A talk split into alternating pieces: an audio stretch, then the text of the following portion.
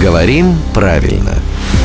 Здравствуйте, Володя. Доброе утро. Наша слушательница Ирина просит вашей помощи. Вот мама, э, говорит Ира, обращается к ребенку. На, возьми!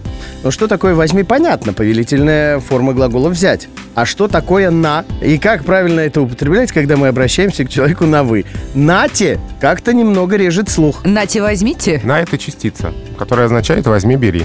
И у нее есть форма. Нати, точнее, другая частица. Нате, а, которая тоже разговорная и тоже употребляется при обращении либо ко многим лицам, либо при вежливом обращении к одному лицу. Ну, понятно, что поскольку это частица разговорная, то это в ситуации непринужденного дружеского общения, но с человеком, с которым мы на «вы». Ну, то есть, может быть, не знаю, там, на корпоративе за столом. Нате вам, Михаил Петрович, сыру и, и колбаски. Ну, как это мило. То есть слово «нати» существует, да, при обращении к одному лицу, с которым мы на «вы». Но еще, конечно, есть «нати» частица, которая выражает удивление, осуждение. Нате вам! Да, Да. это вот она. Вот тена. Вот те нате. Да. Это же главный редактор «Грамотру» Владимир Пахомов и рубрика «Говорим правильно». Их слушайте каждое буднее утро в 7.50, 8.50, 9.50, но это в эфире. А и в подкастах в нашем мобильном приложении.